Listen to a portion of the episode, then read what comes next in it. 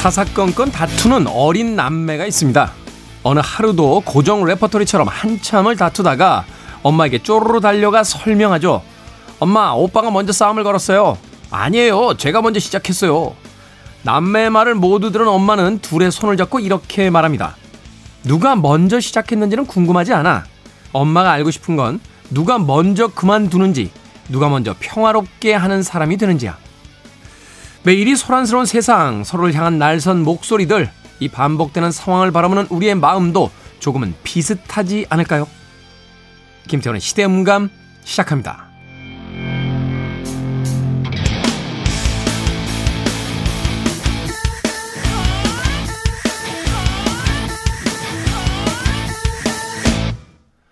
그래도 주말은 온다. 시대를 읽는 음악 감상의 시대음감 김태훈입니다.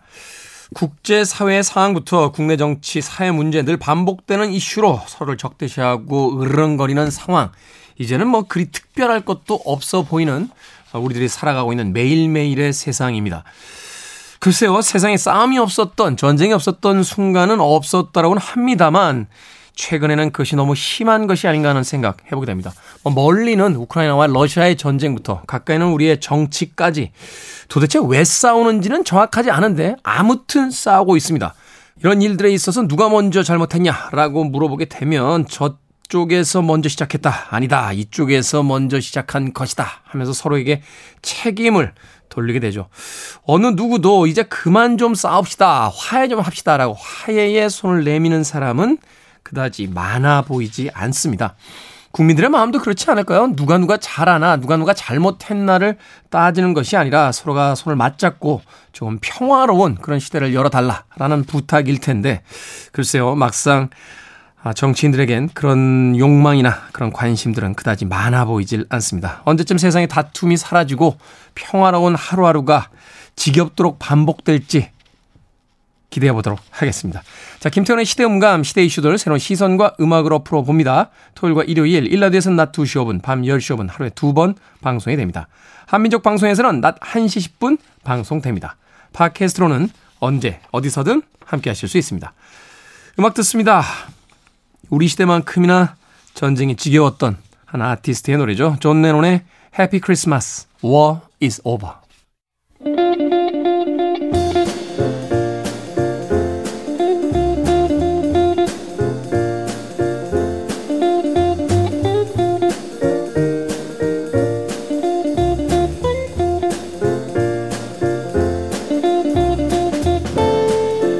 과거 중세 시대 대부분의 책은 손으로 직접 쓴 필사본이었습니다.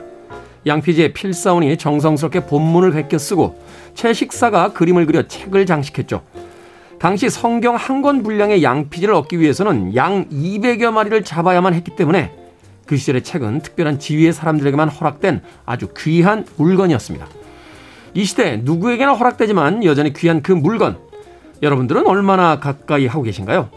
우리 시대 책 이야기 책은 북 오늘도 정현주 작가님, 생선 작가님 나오셨습니다. 안녕하세요. 네, 안녕하세요. 정 작가님 서점에서는 필사 모임도 종종 하시던데 이게 반응이 참 좋은 것 같아요. 우리는 필사라고 하면 예전에 할머니나 할아버지들이 집에서 이제 성경이나 불경을 이렇게 필사하시는 모습을 가끔 봐서 문학 청년들도 많이 했잖아요. 아. 문청들.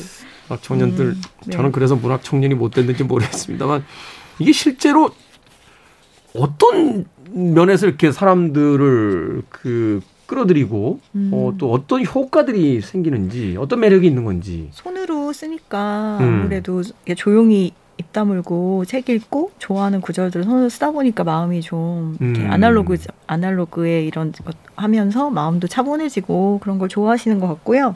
그래서 필사는 이제 저희는 모여서 하기도 하고 각자 집에서 매일 한 구절씩 이렇게 올리는 걸 아. 하거든요. 그러면 책을 또 많이 읽을 수밖에 없잖아요. 그렇죠. 네네. 쓰기 위해서는 봐야 되니까. 네네네. 그래서 그런 것도 반응이 좋고 가끔은 이제 캘리 전문가 모셔다가 글, 자 이렇게 그 아주 네. 특이한 글자 쓰시는 네, 분들. 글자를 좀 예쁘게 쓰는 방법을 배우기도 하고 하는데 되게 좋아하세요. 그렇군요. 음. 저도 사실은 이제 방송하다 이렇게 원고가 오면 그 음. 펜이나 그 연필을 가지고 이렇게 뭔가 이제 메모도 하고 막 이렇게 하는데 음. 이게 이제 절대적으로 글자 쓰는 그 시간과 어떤 분량이 적어진 거죠. 예전에는 그쵸. 이제 손으로 다 쓰다가 손을 많이 써야지 뇌가 발달한다고 하잖아요. 또 최근에 제 글자체가 없어졌어요. 아. 제가 느끼겠는 게 예전에 이렇게 노트 같은 걸 보면 자기 글자체라는 게 있잖아요. 음. 요새는 그냥 막 정신없이 이렇게 흘겨 쓰고 이러다 보니까 제 글자가 사실은 약간 왼쪽으로 한 15도 누워 있거든요. 근데 이게 언젠가부터 제 글자를 이렇게 보는데 어 이게 왜 똑바로 서 있지? 그러니까 네. 아 이게 이런 이런 변화들이 있구나라는 그렇죠. 생각을 해보게 되는데 네. 그걸 이제 필사 모임을 하면서 음. 어떤 아나로우적인 행위 또 음. 손으로 무엇인가를 만들어내는 행위 네. 이걸 통해서 어떤 정서적인 안정이라든지 또 여러 가지 어떤 효과들을 그쵸. 거두게 된다. 네. 아, 그러면서 또 마음에 드는 구절들을 좀 더 깊게 이제 되새기게 음, 되는 그쵸. 그런 계기도 되고 좋은데요. 어, 저도 정 작가님 서점 어디 있는지 알고 있는데. 아, 놀러 오세요. 네, 한번 음. 가서 네. 네, 필사. 그렇게 붓글씨 쓰는 건 아니죠? 아닙니다. 네, 알겠습니다. 펜으로. 펜으로. 네. 펜은 이제 각자 원하는 펜으로. 저희가 드립니다. 아, 네. 그렇군요. 딥펜이라고 해가지고 잉크 찍어서 쓰는 펜. 음, 그렇군요. 음, 네. 야, 펜 써본 지 정말 오래됐네요. 네. 자, 책은 북. 일요일은 각자의 주제를 가지고 두 권의 책을 골라주시는 시간입니다. 오늘은 정현주 작가님의 책부터 먼저 만나보도록 하겠습니다. 어, 어떤 주제로 또 어떤 책들 골라 오셨습니까? 네, 제가 요즘에 새 책을 쓰고 있는데 뮤즈가 없으니까 책을 쓸 수가 없더라고요. 정현주 작가님 뮤즈를 네. 놓치셨군요. 아 제가 어. 좀 예, 사랑 얘기를 많이 써서 음. 이렇게 했는데 없어서 그 생각을 하다가 한동안 뮤즈는 나타나지 않고 자꾸 책은 냈어야 되고 생선 작가만 들락날락 하니까 이제 그러니까, 예, 혼란스럽고 네, 그래서 다 어. 이렇게 말라 비틀어진 감수성 이런 걸로 책을 쓰려니까 힘들어가지고 남들은 네. 어떤 뮤즈를 가지고 있었나 음. 그래서 예술가의 뮤즈들에 대한 책을 가지고 왔고요. 네. 한 권은 이제 여성 뮤즈 여저, 피카소의 여성 뮤즈. 예, 피카소의 뮤즈였던 분이랑 하나는 이제 뒤라스의 이야기 이렇게 두 가지를 가지고 왔어요. 글쟁이들의 글쟁이라고 하는 마르그리트 뒤라스. 네네.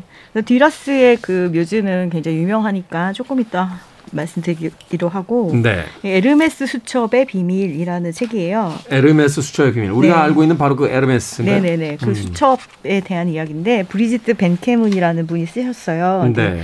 이 저자는 탐사 전문 작가예요. 탐사 전문 작가. 말하자면 이제 어떠한 사안에 대해서 깊게 이제 잠입해서 아, 연구하고 경험하고 하면서 이제 그것을 이제 르포 형식으로 쓰는 그쵸. 작가를 네, 이야기하는 네. 거죠. 네, 그분인데 이분의 이제 남편이 있는데 남편이 에르메스 다이어리를 굉장히 아끼, 아꼈어요. 음. 잃어버린 거예요. 아, 그 아끼던 다이어리를? 네, 그래서 그걸 살려고 했더니 그게 이제 단종된 거죠.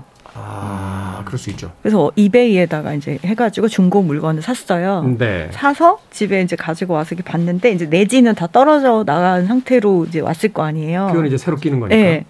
근데 뒤에 전화번호부가 있는 거예요. 어. 이 전화번호를 봤더니 51년도에 주소로가 전화번호가 있는 거예요. 1951년도. 네. 1951년도에 주소들을 봤는데 여기에 막 어마어마하신 분들의 이름이 다 적혀 있는 거예요. 말하자면 뭐 피카소 뭐 네, 피카소는 이제 애인이니까 없고 아~ 맨날 만나니까 없고 아 따로 없고 여기 뭐 네. 말하자면 그 뭐 까미가 있고 뭐 네, 자코메티, 락강 뭐 이런 사람들 많이 장곡도 샤갈 막 이런 사람들의 주소가 막 이렇게 있는 거예요. 그래서 왜 뭐지? 이렇게 된 거죠. 그러니까 이, 이 작가는 어떻게 참을 수가 없잖아요. 이제 그렇죠. 알아봐야 되죠. 이거, 이거 너무나 놀라워. 이게 뭐 한 명, 두 명의 이름만 똑같으면 음. 뭐 동명이인인가 이렇게 생각할 수 있지만 네. 그런 사람들 동시대에 주소가 쫙 있는 거예요. 이야. 그래서 이 사람이 어 이거 뭐지 이래가지고 이제 연구를 하기 시작한 거죠. 네. 과연 이 수첩의 주인은 누구인가? 그거를 이제 찾아가는 과정을 담은 책이고요. 어 재밌네요. 네, 그래서 어. 앞에 정말 재밌어요. 음. 근데 이제 뒤에는 이제 인물들이 많다 보니까 조금 좀 약간 앞부분의 재미만큼은 있지는 않는데 네. 뒤로 갈수록 좀 그렇지만 앞에 되게 재밌어요. 그리고 이제 아니 이 사람들 도대체 뭐야 뭐야 막 이러면서 근데 너무 유명한 사람들이니까 네. 이 사람들이 예전에는 이렇게 다 모여 있었잖아요 사실 자기들끼리 초현실주의파들이 이제 모여 있는 그 그룹이었거든요. 목마르트에서 맨날 저 와인 드시던 분들이잖아요. 한데 모여가지고. 그러니까 이 중에 누구 누구의 누군가 이렇게 막 찾다가 그 못 찾고 있었는데 그 중에 이제 한 생활의 흔적이 있는 거예요. 배관 설비업자의 주소가 있었어요. 연락처가. 네. 그래서 이 배관 이 주소를 찾으니까 어느 동네인지가 이제 나온 거죠. 네. 그래서 이 인물들과 다 겹치는 그 주소가 겹칠 수 있는 사람 하나를 딱 찾아내요. 음. 거기 동네에 가서 여기 누가 살았는지 이렇게 알아보다가 알아봤더니 이제 이 사람이었던 거예요. 아. 이 사람은 어 도라 마르라고 해가지고 피카소의 연인이 굉장히 많잖아요. 피카소의 말년까지도 연인들이 네. 정말 많죠, 피카소. 예전에 네. 무슨 전시 갔더니 여인들을 주제로 해가지고 전시를 방을 따로따로 만들었더라고. 그래서 이 여자랑 이 여자 싸웠다 뭐 이런 거 해가지고 피카소 전시가 있었는데 당시 사람들이 다 그런 것 같아요. 그 어네스트 해밍웨이 그 쿠바에 있을 때 머물던 호텔에 이렇게 가봤더니 음. 거기 이렇게 이제 복각본이죠. 그, 그 해밍웨이가 이제 소장하고 있던 뭐 피카소부터 막 음. 그림들이 쫙 있는데 가이드분이 그러더라고요. 살아 있을 때는 얼굴도 안 보다가 해밍웨이가 죽었다고 하니까 전 부인들이 다 나타나가지고 저 그치, 그림을 그치. 가진 상속권을 가지고 엄청나게 싸웠다고. 네. 우리가 아는 그림이죠. 이거 우는 여인이라고 와. 이 그림의 이제 주인공이에요. 네. 그래서 이 사람들 여기 명단에 있는 사람들 다 찾아다니면서 이 여인과 피카소의 이야기들을 이제 모으고 이 여인이 어떻게 살았는지 약간 전기 작가처럼 네. 이렇게 파고드는 이야기인데 도나마르는 이제 그 데마고라고 해가지고 파리에 있는 카페 있잖아요. 네. 거기에 있을 때 피카소가 딱 들어온 거예요. 음. 피카소를 꼬시려고 친구는 아. 다른 사람을 꼬셨고 네. 이 여자는 피카소를 꼬시려고 손이 되게 예뻤대요. 네. 장갑을 이렇게 벗은 거예요. 어. 그 피카소가 뭐지 이렇게 본 거예요. 갑자기 그 식탁에 있던 칼을 딱 들고 칼을 가지고 왜 우리 뭐 무협 영화 같은데 많이 나오는 거잖아요. 손가락 이렇게 손가락 사이에 칼로 이렇게 찌르는 거. 무협 영화 아니라 조폭 영화. 조폭 영화. 네. 손가락 사이에 왔다 갔다 손가락 사이에 칼 이렇게 하는 네. 거를 이 여자가 한 거예요. 근데 이게 점점 속도가 빨라지니까 그렇죠. 사람들 다 쳐다보잖아요. 잘못하면 자기 손 찌르니까. 네, 근데 손을 찔렀어요. 그래서 피가 이렇게 살짝 났거든요. 아, 햄, 아 이 이 피카소가 유명한 게 투를 좋아하잖아요. 붉은색이 흥분하죠. 네, 그래가지고 이 여자한테 반했대요 그날. 예뻤겠죠. 그냥 아 예쁘죠. 예뻐. 손에서 피났다고 말하지 않았을 거. 예쁘고 이분은 네. 피카소를 만나서 망가진 아주 대표적인 사람 중에 하나인데요. 네. 상당히 미인이잖아요. 보세요. 어, 상당히 뭐 엄청난 미인이네요. 매력이 네. 있는 사람이었고 원래는 사진가였어요. 음. 사진가로 그 초현실주의파 안에 있는 사진 요새 배우를 이야기하면 저 Twilight에 나왔던 크리스틴 스튜어트 비슷한 네네 비슷하게 네. 생겼네요. 어. 그랬던 사람이어서 워낙에 이제 사진, 패션 사진, 광고 사진으로 유명했고 네. 그 당시 이제 초현실주의파들 사이에서 인정받는 여성 작가 중에 몇 안 되는 사람이었거든요. 네. 근데 이제 그리고 이제 조르주 마타유의 연인이었어요. 원래는 이 사람. 아, 네. 그 당시에 이미 저 이 살롱에서 유명한 분이었군요. 네. 음. 근데 이제 피카소를 만나면서 굉장히 많이 망가져 버리는 케이스가 되는데 피카소가 진짜 좀 못된 남자 중에 하나잖아요. 그 계속 그 어떤 어떤 연인이 만족했겠어요. 계속해서 네. 젊은 연인들을 새로 만나고 사실 뭐 6개월 이상 진행된 연애가 그렇게 많지도 네. 않은, 않다라고 이야기되는 그런 맞아요. 이분도 한 6개월 갔는데 네. 이제 그 그날 이제 만난 날 장갑을 가져갔대요. 빈가정가 둘이 무슨 썸씽이 있지는 않았고 네. 이, 이, 이 여인의 장갑을 달라 그래가지고 장갑을 주머니에 넣고 갔다고 해요. 그리고 그 다음 날 이제 만나가지고 사귀기 시작했는데 네. 6개월 정도 사귀었는데 그런 사이, 사귀는 동안 이 사람은 이제 이미 사진으로 너무 인정받고 있었고 우리가 흔히 알고 있는 게르니카 게르니카 네, 게르니카 그릴 때 사진이 남아 있잖아요. 그 사실 이제 그 그렇죠 스페인의 가장 그 불행한 역사에 네, 대한 네. 음, 엄청 대작이었고 음, 네. 피카소가 작업하는 장면들이 그렇게 사진으로 많이 남아 있지는 않은데 음. 게르니카는 그 다큐멘터리처럼 사진을 다 남겨놨어요. 아그 작업 전체를 하나의 네. 어떤 프로젝트화해서 음. 음. 사진들을 다 남겨놨다. 네 그거를 하, 하게끔 만든 사람이 이 도라마르. 이 사람이 아. 사진을 찍었고 직접 찍었고 당신이 이거 게르니카를 그려야 된다. 되게 현실 참여적인 사람이었거든요, 이 사람이. 네. 그래서 사회운동 하던 극자파 사회운동 하던 사람이어가지고 이거를 그려라. 그래서 이제 게르니카 그리고 그리는 동안 사진 찍고 하는데 벌써 이제 그 사이에 피카소는 딴 여자를 만나고 아.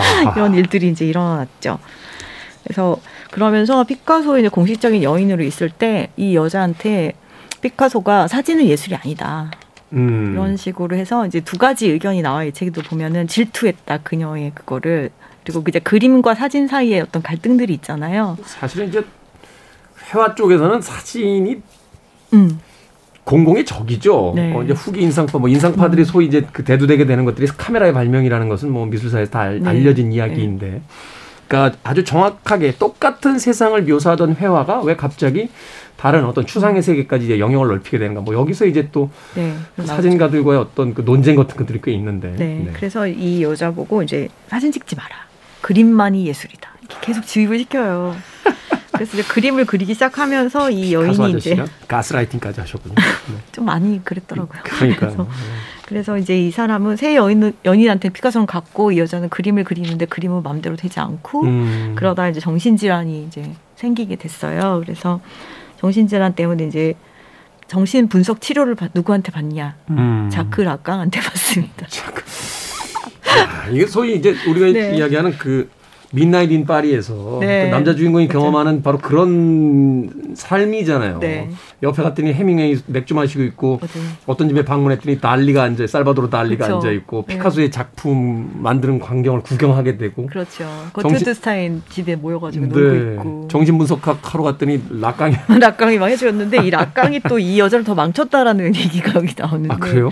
이제 이 여인이 그래서 약간 비의적인 거에 빠져요. 종교적인 거에. 음. 그 정신질환 치료하다가 그래서 그런 내용들이 이제 나와 있는 책이에요. 그래서 우리가 생각하는 뮤즈라는 것은 굉장히 아름다운 단어이지만 네. 이 여인은 하필이면 피카소를 만나는 바람에 굉장히 망가졌던 이 이야기를 다루고 있는데 아 쇼팽이나 이런 사람들을 만났어야지. 네. 그왜 피카소를 만나가지고 음.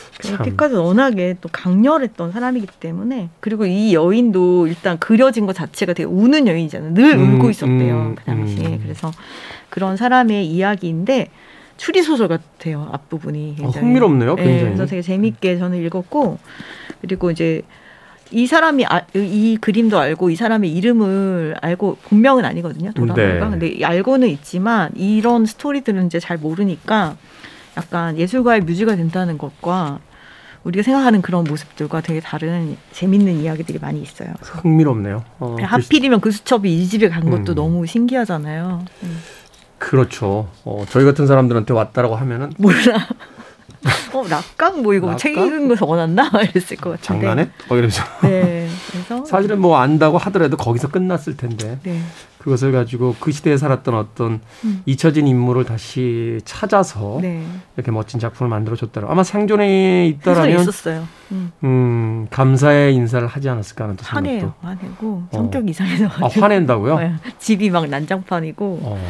약간 좀 이상해졌어요. 하여튼 그런 음, 그런 어떤 정신적인 어떤 질환이 있었군요. 네네 그런 이야기가 담겨 있는 책이고요. 네. 또 한 권은 이제 여성 작가의 뮤즈인 남성 이야기인데 네. 예, 이거는 많이 들 읽으셨을 거예요. 이게 다예요. 이게 다예요. 네, 이게 다예요라는 책이고 어, 여기는 그 뒤라스가 두 번 결혼했거든요. 그리고 네. 그 이후에 이제 60대에 만나게 된 얀이라는 남자가 있는데 그 얀에 대한 이야기예요. 얀 앙, 앙드레아라고 해서. 네. 어, 얀은 음 뒤라스가 66세에 만났어요. 66세요? 네. 그리고 오. 어. 남성은 얀은 28살이었어요. 멋지군요. 피카소에 대한 제대로 된 한방 반격 같은데요. 네. 어, 마그렛 디라스의 반격. 프랑스 여성 작가들 중에는 이런 사람 있잖아요. 아니에 르노 이런 사람들도 그렇죠. 그렇고 네, 굉장히 아니에 르노는 33살 차이. 그렇죠. 네. 그 사망 직전까지 열렬한 사랑을 네, 꿈꿨던 네, 네. 그런 여성이기도 했고. 네. 그래서 이제 이 이분이 얀이 디라스의 굉장히 팬이었어요. 그래서 어느 이제 영, 그 연극하는 데서 만나가지고 좋아했는데 팬레터 보내게 주소를 좀 달라고 한 거예요. 그러니까 네. 옛날에 팬레터를 보냈으니까 팬레터 주소를 줬어요. 팬레터 계속 보냈는데 답을 한 번도 안 했어요. 음. 그 5년 만에 갑자기 연락이 온 거예요. 와라. 그래가지고 간 거죠. 이제 편지의 어떤 부분이 디라스를 건드렸겠죠. 네. 그래서 만나러 갔는데 38살 차이잖아요. 66세, 28세니까. 근데 갑자기 대화가 너무 잘 통했대요. 둘이서? 응. 그날부터 어. 같이 살아가지고 죽는 날까지 같이 살았어요. 멋지군요. 네. 그리고 더 놀라운 거는 이 얀이 양성애자예요. 음. 28살 때까지는 남성을 사귀고 있었는데 네. 뒤라스한테 빠져가지고 뒤라스가 죽는 날까지 이제 옆에서 지키고 음. 그리고 우리가 알고 있는 그 연인이라는 굉장히 유명한 소설이 있잖아요. 그 제인 마치가 나왔던. 네. 네. 그게 이제 70세에 집필을 했거든요. 70세 자신의 네. 어린 시절을 왜 이렇게 떠올리면서 네네, 네, 썼던 네. 베트남을 배경으로 한 영화였죠. 그 옛날에 그 이상한 방식의 성애를 겪었던 것들을 썼던 책들이 있는데 그것 말고 이제 다시 70세에 쓸 때 이 여인이 이제 구술을 해요. 그러니까 이 얀을 만나서부터는 디라스는 자기가 글을 쓰진 않았어요. 음. 말로 하면 너무 좋을 것 같아. 말하면 다 쳐주고, 쳐주고. 문장을 만들어주고 했대요. 아니 근데 그게 그게 대작가들은 되는군요. 저는 이렇게 가끔 뭐 이렇게 쓸 수 있는 환경이 아니라서 음. 그러니까 녹음을 떠놓고 나중에 이제 하려고 이렇게 하는데 녹음을 하려고 하면 잘 안 돼요. 그쵸, 저는 그쵸. 음. 타자를 쳐야 이제 머릿속에 정리가 되기 시작하는데 손가락 끝에 뇌가 있잖아요. 그렇죠. 음. 네. 그래서 이제 디라스가 이제 구술을 하면은 앙드레아가 기술을 하고 이런 방식으로 이제 연인도 썼고 그래서 66세 이후의 모든 작품은 이 안에 입김이 들어가 있어요 음. 작품 안에. 네. 그래서 이제 그러다가 이제 돌아가시죠. 음. 돌아가시고 나서 6개월 동안 야니 정신을 못 차리고 집에서 나오지 못하고 계속 술만 먹다가 아, 상실감에. 네, 이 이게 다예요는 죽기 직전에 한 1년 정도 썼던 얘긴데 이거를 이제 집필을 할때 야니 계속 죽 나는 당신을 따라가고 싶다라는 얘기를 굉장히 많이 하거든요. 그래서 그 음. 그 내용이 여기도 나와요. 너는 죽고 싶어하는 남자 뭐 이런 20대에 죽고 싶어하는 남자 뭐 그런 얘기가 나오는데 따라가서 같이 무덤에 지금 같이 묻혀 있는 이제 그런 상태로 있습니다. 책의 원래 제목이 이제 프로세뚜라고 되어 있는데 예. 예. 그게 이제 영어로 하면 뭐 데스올 같은 네. 끝뭐 다. 네, 이게 다예요. 네. 뭐, 뭐 이런 이런 어떤 네. 표현이잖아요. 네, 이게 이제 계속해서 이게 나, 이 문장이 나와요. 당신에게 말하고 싶었지요. 당신을 사랑한다고 그렇게 외치고 싶었지요. 그게 다예요. 이런 식으로 이 그게 다예요가 계속 나와요. 뭐뭐가 뭐뭐예요? 그게 다예요. 라고 하는데 이 내용이 이제 다 그 얀에 대한 사랑이 담겨 있는 내용들이에요. 그래서 음참 제가 보면서 여기 중간에 이제 그게 나오거든요. 너의 모든 것이 이 글은 내가 혼자 쓴 게 아니야. 너가 너의 모든 것이 여기 담겨 있어. 너의 숨결 뭐 네. 이런 것들이 다 담겨 있어. 이제 이런 식으로 어, 요즘에 뭐 사랑이 좀 메말랐다 내가 마음에 네. 라던가 그럴 때 읽어보시면은 좋을 것 같고 그냥 툭하니 갑자기 이게 다이어로 또 끝나는 문장들이 굉장히 많은데 이게 이제 생애 마지막이다 보니까 이게 다예요가 굉장히 이렇게 울컥울컥 다가오는 부분들이 있고 자신의 그, 삶을 이제 정리하면서 네. 남겨지는 사랑에 대해서 여전히 그 네. 질문하고 있는 뭐 음. 뭐 그런 책이다라고 이제 볼수 네. 있겠군요. 네. 마그렛 듀라스의 이게 다예요. 네. 앞서서는 이제 브리지트 벤캐문의 에르메스의 수초의 비밀까지 예술가들의 이제 뮤즈라는 제목으로 네. 두 권의 책을 소개해 주셨습니다. 마그렛 듀라스 몽파르나스에 묻혀 있죠. 모르겠네요. 어, 그러겠죠? 몽, 몽바르나스에 갔을 때 사르트르가 사르... 거기만 가 있었어. 아마 정, 정현주 작가님이 이제 사르트를 되게 좋아해서 네. 몽파르나스의 그 프랑스에 있는 묘지인데 이렇게 네. 파리에 있는 들어가면 오른쪽에 있을 거예요 아마 음. 그 사르트르하고 저 네. 그, 들어가자마자 있어요. 네 들어가자마자 바로 네. 우측에 네. 두개 이제 커다란 그 묘지가 있는데 사르트르하고 이제 시몬드 보바르의 네. 이제 묘지고 한 바퀴 돌고 나오실 때 되면 뒤라스가 있어요? 뒤라스가 있어요. 이제 정문의 왼쪽에 있으니까 우측으로 도신 거예요. 아, 왼쪽 왼쪽에 기억이 나는 게 그 세르지오 갱스브루와 네, 아 그리고 그 건너편 쪽인가 제가 아직 기억이 확실치 않습니다만 아, 거의 나올 때가 다 되면 화분에 이렇게 형형색색의 펜들이 가득 꽂혀 음. 있더라고요. 그래서 분명히 유명한 사람이다. 라고 가서 봤더니 음. 글쟁이들의 글쟁이인 바로 마그렛 듀라스에게 음. 전 세계에서 온 그 관광객들이 자신의 펜을 거기다 꼽아서 이제 경의를 표하는 그런 장면이 있었습니다. 다음엔 저도 꼭 그쪽으로 돌겠습니다. 어렵지 않습니다. 반대 방향으로 아, 도시면서 네. 보시면 펜이 제일 많이 꽂혀 있는 묘지를. 사르트르는 너무 키스 자국이 너무 많더라고요. 사르트라고 쓰면 보면 약간 좀 이렇게 네. 웅장하잖아요. 네, 이렇게 네. 대리석 같은 거 네. 이렇게 돼서 많은 글들이 네. 써져 있고 이런데 마르그리트 뒤라스는 그거에 비해서는 조금 소박했던 음. 음 그 기억이 납니다. 꼭대기로 올라가면 어, 괴도 루팡을 쓴 모리스 르블랑의 네, 묘지가 아주 크게 있었던 음. 키스 자국 하면 역시 저 페르 라셰즈에 있는 오스카 와일드 전 세계서 온 연인들의 키스 자국이 묘지에 있었던 기억이 나는군요. 음. 자 음악 한 곡 듣고 와서 계속해서 이야기 나누도록 하겠습니다. 프린스가 어, 생전에 굉장히 사랑했던 한 여인이 있었어요. 이 마이떼라고 하는 음. 여성이었는데 그녀를 위해 썼던 곡이죠. The Most Beautiful Girl in the World 듣습니다. 김태훈의 시대 음감 생선 작가 정현주 작가와 함께 우리 시대의 책 이야기 책은 북 함께하고 있습니다. 앞서서 정현주 작가가 소개해 주신 두 권의 책과 함께 프린스의 The Most Beautiful Girl in the World 듣고 왔고요.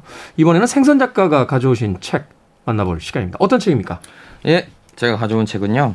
제가 요즘에 가장 관심 있는 이제 장르가 철학입니다. 엄청 두껍네요. 오늘 그래서 오늘 한 권이에요. 그 한 권인 거죠? 네. 어... 제가 오늘 골라온 책은요. 버틀런드 러셀에 쓴 러셀 서양 철학사라는 책이거든요. 1000페이지가 넘습니다. 야, 저 책은 정말 저도 가지고 있는데 음. 집집마다 하나씩 있죠. 네, 이게 대학 들어가면은 왜 필독서처럼 맞아요. 봤던 어, 저도 사실은 예전에 훑어봤어요. 훑어. 음. 다 보지는 못했던 기억이 나는데 어, 좀 심지어 이제 두꺼워요. 두꺼 천 페이지가 넘고 글자는 또 작아요. 새롭게 개정판으로 요새 나온 거로 제가 알고 있는데 맞습니까? 네, 예, 오. 개정판이 새로 나왔어요. 그래서 네. 번역도 다시 돼서 나왔는데 제가 요즘에 철학책을 좀 철학에 관심이 있어서 철학에 관심을 갖게 된 다시 철학책에 빠지게 된 어떤 계기가 있습니까? 저는 다시는 아니고요. 처음으로 인생을 살아가면서 철학이라는 게 필요하다는 걸 느꼈거든요. 죄송합니다. 제가 너무 넘겨짚었군요. 네. 다시는 아니고 처음으로. 네, 저는 철학적인 인간이 아니었어요. 음, 에세이를 쓰는데. 네. 그냥 에세이는 그냥 감정 저는 감정 위주의 글을 쓰다 보니까 감성 위주의 감성 네. 위주의 글을 쓰다 보니까 어느 순간부터 아, 내가 이 책을 내 감성적으로만 쓰면 10년 지나고 20년 지나고도 남아있지 않을 것 같은 거예요. 내 책에 좀 약간 사유가 좀 떨어진다. 그런 음. 생각이 들어서 사유를 키우려면 어떻게 해야 되지? 그러다가 이제 철학책을 철학에 이제 관심을 가지게 돼서 네. 우선은 영상들을 좀 봤어요 다큐멘터리 같은 거. 근데 지금 읽은 지는 별로 안 됐는데 그래서 계속 사 모으는 책들이 사서 읽는 책들이 철학에 관련된 책인데 그 중에서 이 러셀의 서양 철학사를 우선 가져왔는데 오늘 주제는 또 그거예요. 그 데카르트의 코기토라고 하죠. 네. 네. 나는 생각한다. 고로 존재한다. 어, 철학에 대해서 관심 없는 분들도 다 알고 있는 이야기죠. 네. 나는 생각한다. 고, 그래서 사실은 패러디 되기도 하고, 음. 어, 뭐, 나는 먹는다. 고로 존재한다. 뭐, 이런 음. 패러디 것들. 그렇죠. 여러 가지 것들이 있는데, 어. 이 우선 저자 버틀런드 러셀은 뭐 1872년에 태어나서 1970년대에 타계한 작가죠. 뭐 네. 세계 천재라고도 하고 우선 수학자, 사회 비평가로 이제 활동하고 이제 철학자로도 활동했죠. 음. 1950년대는 노벨 문학상을 받았어요. 네. 근데 이 러셀의 철학 서양 철학사도 그 주요 근거가 됐던 책이라고 하더라고요. 음. 그러니까 저도 이 책을 저는 몰랐어요. 이런 책이 있는지도. 그냥 아니, 그럴 수 있어요. 근데 분야가 다르니까 본인이 관심을 갖고 있는 분야. 네. 네. 근데 제가 살면서 이제 좀 철학적인 인간이 돼야 되겠다라는 생각을 하면서 음. 이제 우선 서양 철학서를 쫙 읽어보고서 그 중에서 마음에 드는 작가를 골라서 공부를 하려고 서양 철학서를 샀는데 제가 고대의 어떤 철학자들부터 이제 칼 마르크스까지 이어지는 네. 소위 이제 세계 2,500년 동안의 그런 철학사를 담고 있는 책인데 세상을 변화시키려고 했던 많은 철학자들의 이야기 해석하고 변화하려고 했던 네, 그래서 이야기인데 우선 그래서 이 서양 철학사라는 제목으로 이제 우리나라에 번역된 책이 이제 세 권이 있더라고요. 네. 그 중에서 이제 한 권을 골라서 읽으라는 조언을 받았는데 그래서 첫 번째는 서양 철학사라고 해서 스털링 피 램프레히트 램프레히트가 쓴 철학책인데 1세대 철학서라고 하더라고요. 네. 1세대 이제 60년대 63년도에 나와서 이제 처, 이제 64년도에 나온 책인데 뭐 철학서 대학교 교재에서도 굉장히 많이 쓰고 음. 그런데 뭐라고 해야 될까 미국 작가 철학자가 써서 그런지 미국 철학에 대해서는 자세히 다루고 독일의 관념론, 관념론이나 이런 책들에는 좀 부족하다고 해가지고 그리고 문체도 개념어가 많아서 읽기가 음. 좀 어렵다고 하더라고요. 네. 그래서 그 책은 적, 제끼고 그다음에 요하네스 실슈베르거의 서양 철학사라는 책이 있는데요. 그건 두 권짜리인 거예요. 두 권짜리. 예. 네. 이건 못 읽죠. 네. 잠깐만요. 그건 두 권 합쳐서 몇 페이지입니까? 어, 그것도 한 천 페이지 되죠. 아니 그럼 무슨 차이가 있죠? 아 근데 그거는 뭐냐면 고대 철학에 관해서 이 쓴 사람이 플라톤 전문가래요. 그래서 플라톤 그 철학을 중심으로 해서 모든 철학을 해석한 거예요. 음. 그 한쪽으로 편중되어 있다는 또 이렇게 그런 리뷰가 있더라고요. 네. 그래서 그것도 제끼고. 그래서 그리고 또 잠깐 제끼다니요. 아. KBS의 방송. 아, 네, 아. 그래서 이제 제가 이제 골라한 게 버틀런드 러셀의 이제 서양 철학서인데 이 책이 제가 진짜 서양 집불도 모르거든요. 음. 근데 조금 조금 알죠. 그냥 그런데 이 책이 좋은 점이 뭐냐면 짧게 짧게 써머리 돼 있죠. 네, 진짜 뭐라고 해야 될까? 그냥 끈기만 있으면 읽을 수 있어요. 음, 그러니까 네. 책의 내용 자체는 그렇게 어렵게 되어 있지는 않다. 예, 그러니까 아까 전에 말씀드렸던 것처럼 뭐 플라톤 이전 시대부터 뭐지 막스 마르크스까지 이제 2,500년 전 서양 철학의 을 역사를 시간 순서대로 이제 딱 걔가 한 책, 나열한 책이거든요. 그래서 이 책이 다른 책들에 비해서 좋은 점이 뭐냐면 제가 얼핏 보고 이제 리뷰 같은 것도 보고서 발견한 건데 이게 철학자들이나 철학에 대해서 어떤 그런 것들 주장이라든가 그걸만 한 게 아니고 이제 각 시대의 화두라든가 철학의 질문, 그 다음에 음. 이런 것들을 시대 환경, 정치 상황 등 어떤 관계를 맺고 있는지 발전해 왔는지를 이제 시대 설명이 돼 있는 거예요. 네. 그러니까 시대 설명 돼 있고 그 다음에 그 철학 가 나오고 이렇게 나온단 말이에요. 그러니까 이게 쑥 읽어가면 돼요. 음. 근데 물론 이제 시대 설명 같은 걸 딱 하면 읽, 읽을 수 있어요. 근데 이제 철학자 나오자, 막 스피노자, 네. 막 이런 사람 데카르트 나오면 이제부터 머리에서 막 지가 나는 거예요. 진짜 근데 너무 힘든 게 근데 진짜 뭐라고 해야 될까 우리가 꼭 알아야 할 철학적 그 이론하고 네. 철학자들 네. 이야기가 잘 담겨 있는데 무엇보다 번역이 잘 돼 있어요. 음. 제가 볼 때 번역이 이게 2014년도에 다시 됐거든요. 네. 개정판인 거예요. 그래서 엄청 잘 돼 있어요. 그래서 자 이제 어, 언제 우리는 서양 철학을 만날 수 있는 겁니까? 이제 책 안으로 좀 들어가서 책 얘기를 좀 해주셔야 될 것 같은데 시간 관계상. 아 너무 많아서 이거 책 얘기 못 하고요. 피디님 쓰러졌어요. 갑자기 그래도 책 얘기를 해주셔야 돼요. 어, 서양 철학사에서 본인이 이제 인상적이었던 철학자들이라든지 그 이야기가 있을까요? 그거 한두 개만 이제 이야기해 주시면 될 것 같은데. 아 저는 진짜 마음에 들었던 게 스피노자가 진짜 마음에 들었어요. 스피노자 어떤 면에서? 어 스피노자가 굉장히 뭐라고 해야 될까? 우리가 데카르트, 스피노자, 뭐 루소 이런 사람들 딱 있잖아요. 네. 플라톤하고 이쪽은 안 읽었어요 아직. 아 고대 쪽은 아직 안 읽고. 아, 고대는 너무 오래 지나간 시대라 별로 음. 그리고 그 사람들이 그때 철학은 딱 보면 어떻게 돼 있냐면 약간 그 분야가 개발서 같은 느낌이에요. 개발서. 네. 뭐 예를 들어서 뭐 일찍 일어나라 이런 것들 있잖아요. 이런 것들을 하는데 이제 루소라든가 뭐 데카르트라든가 스피노자 같은 경우인데 음. 이게 이 책 보면 느끼는 게 뭐냐면 굉장히 인간적인 부분을 많이 담고 있어요. 음, 어떤 면에서요? 이 러셀이 글 쓰는 방식이 되게 직관적이거든요. 네. 그리고 직설적으로 얘기를 해요. 그러니까 어떤 이 사람 상징을 사용하지 않고 생각나는 대로 그대로 직선적인 어떤 네. 단어로 설명을 한다. 뭐 예를 들어서 어떤 철학을 했어. 근데 그 철학이 너 되게 유명해. 그렇지만 지금 시대하고는 맞지 않아. 이런 식으로 쭉쭉쭉 평가를 해주니까 음. 물론 그렇다 읽다 보면 그럼 러셀의 시선으로 책을 읽게 되잖아요. 네. 그래서 뭔가 다양한 시선을 갖지 못하는 문제가 있는데 러셀만 따라해도 어디예요? 그렇죠. 노벨상 수상자인데. 노벨 문학상 탔는데. 근데 저도 사실은 이 책을 아직 다 읽지 못해서 그냥 그런 거 있잖아요. 서양 미술사라든가 그런 거 있잖아요. 그러니까 음. 한마디로 그냥 플라톤 이전 시절부터 지금까지 현대 철학을 총 망라한 책이니까 네. 철학에 관심 있는 분 없어요. 대부분.